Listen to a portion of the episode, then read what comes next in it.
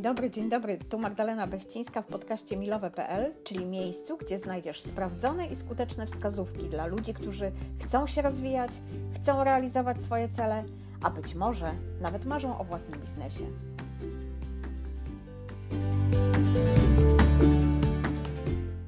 Określenie strefa komfortu wyświechtało się już tak mocno, że ono właściwie nie robi już na nikim wrażenia. A często jest tak, że to, co przestaje na nas robić wrażenie, mm, bardzo często ma na nas y, duży wpływ, tylko przestajemy sobie z tego zdawać sprawę. Myślę, że o tym, że trzeba ją opuszczać i wystarczy zrobić tylko ten jeden krok, by zaczęło się to prawdziwe życie i to doświadczanie, też już na pewno e, słyszałaś, ale myślę, że warto byłoby się temu przyjrzeć, czy to faktycznie jest tak, że jest tylko ta strefa i to, co poza nią, czy może jednak jest coś innego. Można byłoby właściwie wyjść od tego, że mm, samo to sformułowanie oznacza właściwie takie poczucie bezpieczeństwa. Mało tego, jeszcze bardzo często nam się wydaje, że jesteśmy w stanie kontrolować to, co jest wewnątrz tej strefy.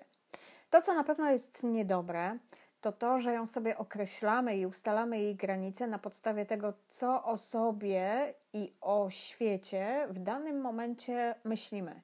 Czyli to, co jest dla nas możliwe, e, to, co jest w zasięgu naszej ręki, to wszystko gdzieś określamy tym mianem strefy komfortu. Tam jest tak cieplutko, tak przyjemnie, dlatego że wiemy, jak się po niej poruszać i nie czujemy tego zagrożenia. A jakby nie było, to nasz mózg bardzo mocno trzyma nas w tym takim e, bezpieczeństwie, tak? Jednak cały czas stara się nas zachować przy życiu, więc nie będzie nas na żadne stresy narażał. Dlatego tak ciężko jest ją opuścić. Ale co się stanie, jeśli faktycznie zrobisz ten krok i wyjdziesz poza jej granice? No, wydaje się, że właśnie tam już jest wszystko to, co piękne. A to chyba niekoniecznie tak. Za strefą komfortu, zaraz, natychmiast za nią, jest tak zwana strefa strachu.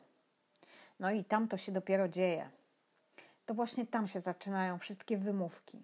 To tam jest usadowiony cały brak pewności siebie, ten lęk przed tym, że ludzie będą gadać, przed tą oceną, przed krytyką.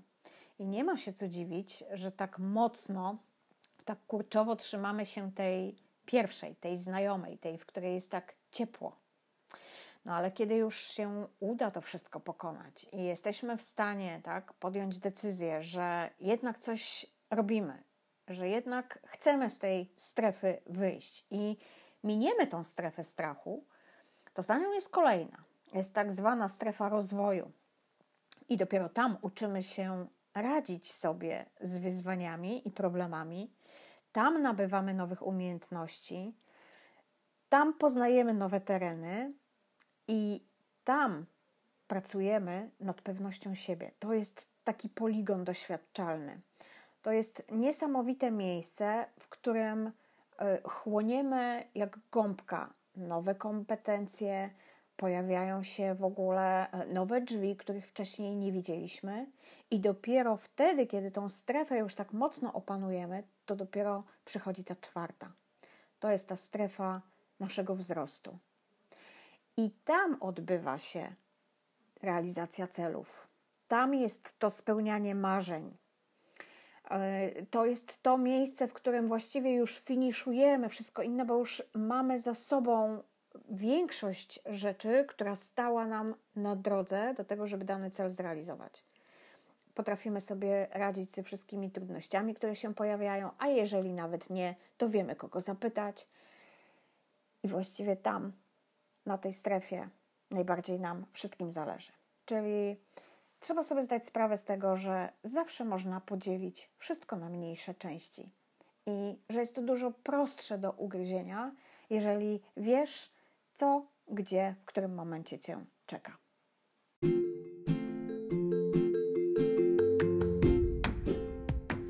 I to już wszystko na dziś. Będzie mi całkiem sympatyczne, jeśli podzielisz się tym podcastem z kimś, kogo lubisz.